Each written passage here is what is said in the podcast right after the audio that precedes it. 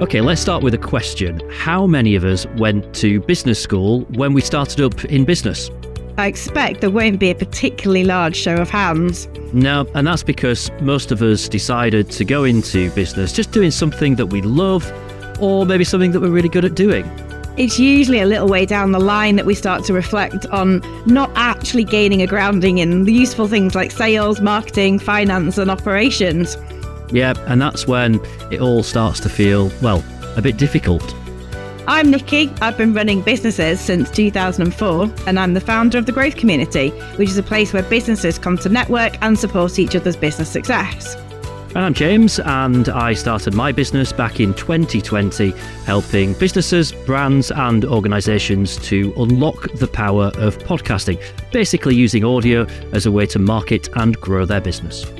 Well, in our line of work, we both meet a lot of businesses and we're constantly learning new things from being around them.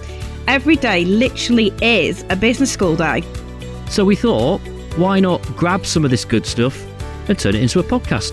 So, we're going to be talking to people about all kinds of practical business tips that you can take away and implement in your own business. And we'll be hearing what other business owners wish they'd taken the time to learn before they started their own business too.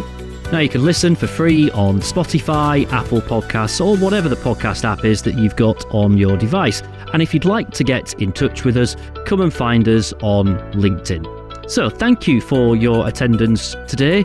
School is out. Please wait for the bell before you leave.